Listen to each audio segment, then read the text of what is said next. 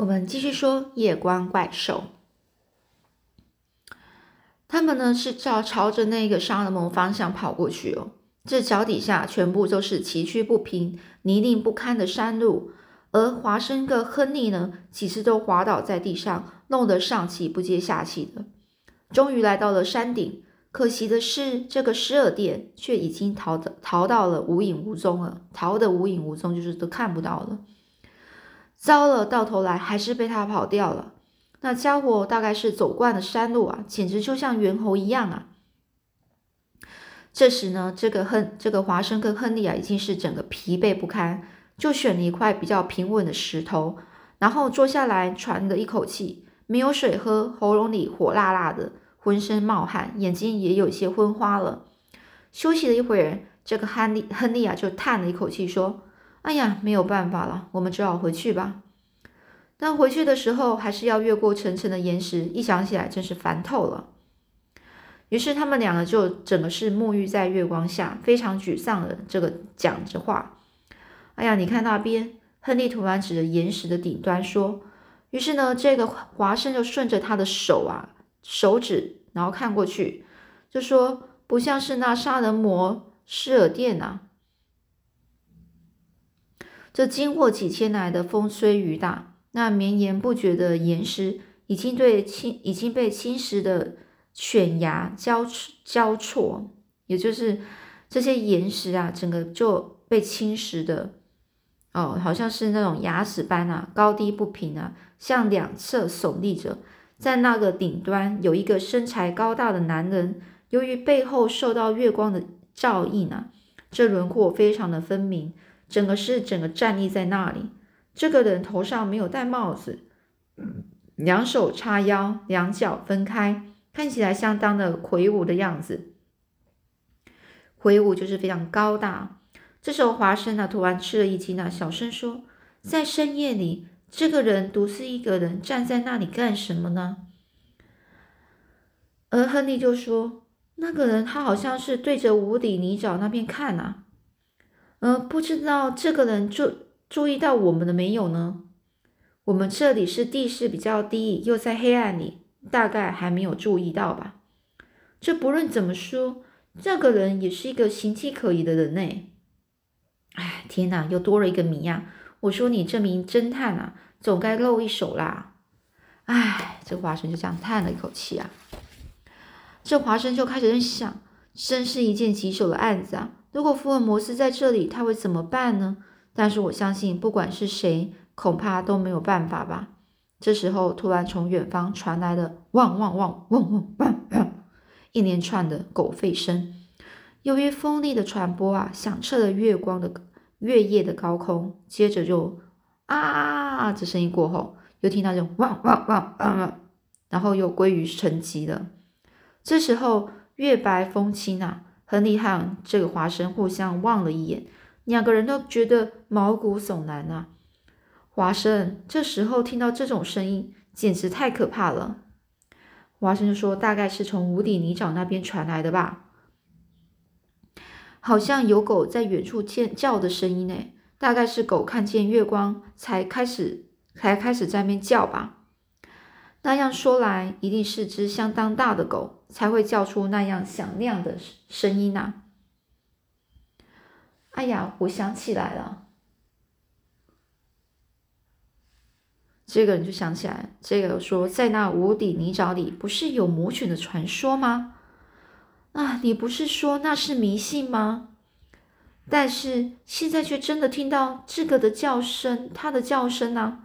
这两个人啊就开始在那边辩论着，突然又往山顶啊看过去，哎，啊怎么不见了呢？本来耸立在那里的人影。不知道什么时候消失了。华生那家伙竟然像魔鬼一样，我们回去吧。好吧，这华生就这样说。于是呢，这两个人啊，就懒洋洋的循着来时那那是走来的那个路啊，就再走回去。魔犬的声音，岩石上的魔人，都是迷信吗？但是如今亨利和我却亲耳听见，亲眼看到，那是铁一般的事实啊。接下来呢，我们要看，呃，就是第三步拨云见日。这亨利呢，跟华生啊，他们返回去巴斯卡比尔家时，已经是早晨五点过后了。整个晚上呢，过度疲劳，本来应该是倒在床上就会就睡了大觉的，但是因为精神过度紧张，心烦意乱，反而久久不能入睡。两个人又从床上爬起来，走进书房，喝了几杯几杯水，然后呢，就是小声的就谈论着。华生，你对刚才所发生的事有什么见解吗？过去我对村里人曾经看过这个夜光怪兽的说法，一直认为那是那些乡间村民的迷信、无稽之谈。但是现在我们的确是亲耳听到那远处传来的狗吠声，不就是传说中那种怪物所发出来的吼声吗？华生就说：“当然了，我也是这么想啊。”这亨利就说：“我认为那的确是狗的叫声，可是，在那无底泥沼有魔犬存在的说法，绝不是空穴来风啊！不，绝不是空穴来风，就是不可能，不是没有理由的。就因为这个，嗯，这个魔犬啊，它实实在在、常常啊，在深夜里出现，才会被村子里的村子里的人发现啊。”而从那种就是吠声啊，就是叫的声音啊，就可以猜得出来，那是一只相当大的野兽啊。但是这个野兽竟然是藏在无底泥沼的什么地方呢？到底平日靠着什么食物来维生啊？这另外一个就说，那就是一个可怕的谜啦。就我就想问你，这名侦探啊，对于这件事有什么独特的见解没有？哦，这亨利就这样说。你说的一点也不错，真是个可怕的谜。这我认为这个谜啊，如果不到现场去实地侦查，是绝对无法了解它的真相的。这那那一个亨利呢，就说到现场去实地侦查，那不是闹着玩的。一只怪兽，诶，我们有几条性命好赔上去呢？更何况他根本就没有到村子里去骚扰。我们何必多此一举啊？而且为了一头野兽花费太多精神，也未免太无聊了。不过我认为，与其呢去猎一头怪兽，还不如对付那魔人啊，还比较有价值吧。这华生就说：“你说的魔人，就是独自站立在这个山巅上的那个人吗？”这亨利就说：“是啊，对魔人啊进行侦查，才像是一个侦探的作为。”哎，你倒想得好，你是想试图支配我吧？这华生就这样跟那亨利说啊。这亨利也就笑说：“哈哈，你说的太严重了，我怎么敢支配你啊？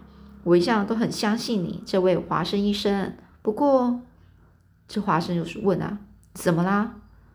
这亨利就说了：不过一开始你总叫那总管巴利马怪物怪物的，认为他的妻子也十分可疑，对他们行径调就是做了调查。”但是事实上，这巴利马也只是因为他的他的老他的妻子的弟弟是个杀人犯，为了使他免于饿死，不断接近他食物罢了，并没有什么可以可疑之处啊。他的确是一个正直可靠的总管，就连他的妻子不也是一个很老实的女人吗？这华生就说，当初穆奇马医生也是这样说啊。这对于名侦探华生医生的名誉的确是有一些损伤啊！一度被认为可疑的巴利马，结果却正如莫莫奇马医生所说的那般正直可靠。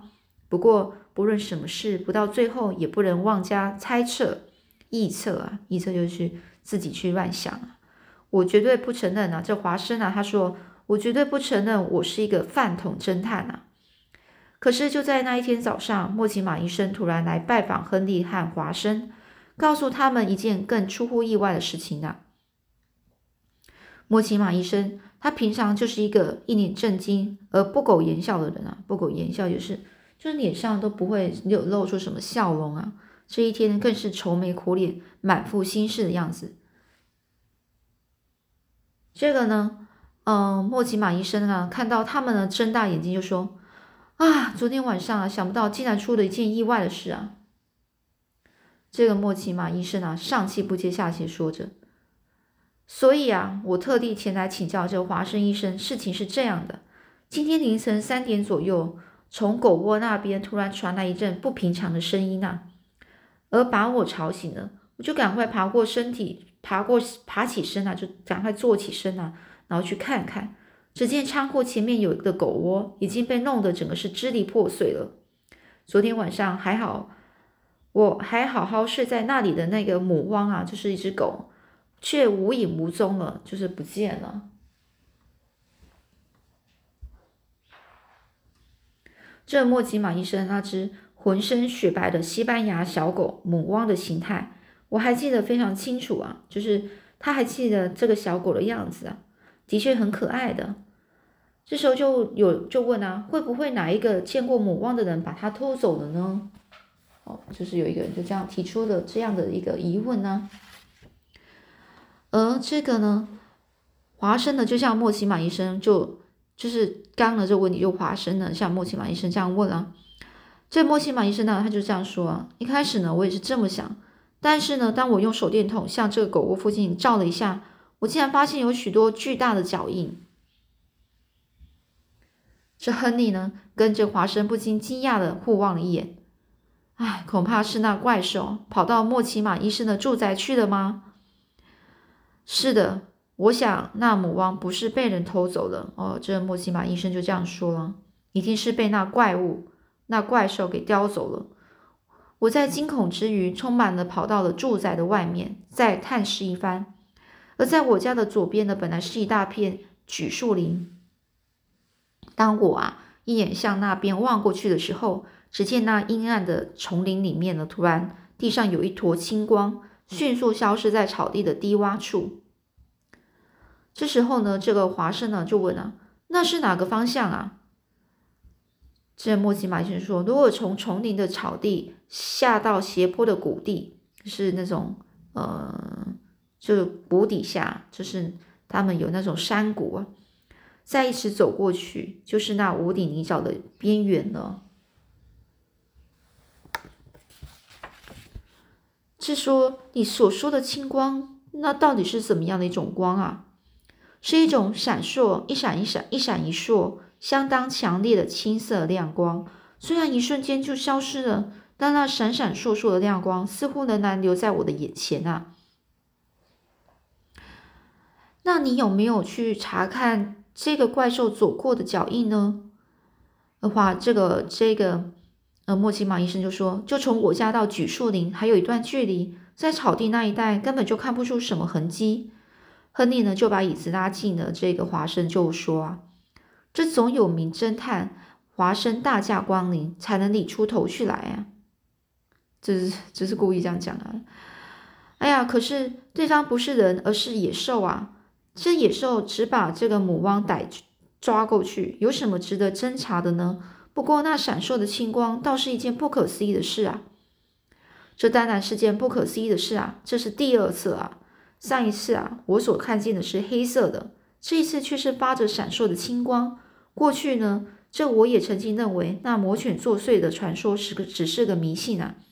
但是经过我两次亲眼看到之后，使我不能够不能不深深的怀疑。这莫西玛医生啊。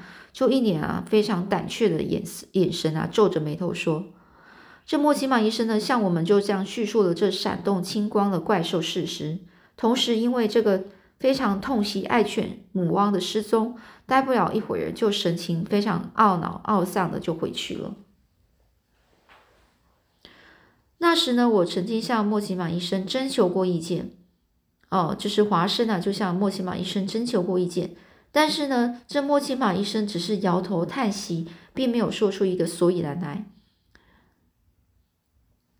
等莫奇马医生走了之后呢，这华生就向亨利说：“昨天晚上我们听到了从远处传来可怕的犬吠犬吠声，不也是凌晨三点吗？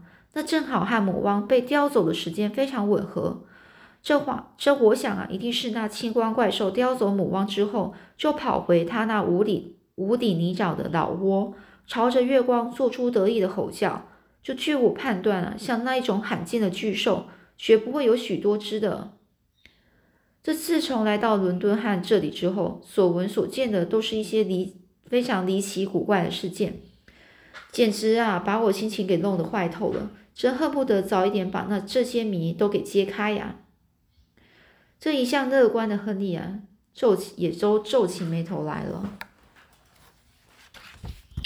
当然呢，谁也希望能够早些揭开这些谜底呀。因此呢，这华生华生呢，在用过早餐之后呢，就从巴斯卡比尔家的侧门走了出去。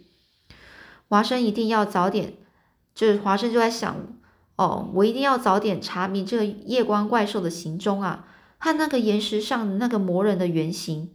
现在既然对总管巴利马的疑团暂时消逝，让亨利独自一个人待在家里。我也不不会过度不安了。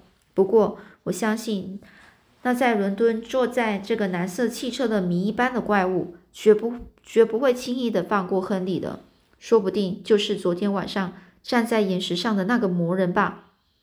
这一路上啊，这个华生都在反复的思索着，但这只是我的想象啊。就是华生就这样想啊，完全没有任何线索去寻找。华生到底是个大侦探，还是一个不入流的侦探呢？就要看这一招了。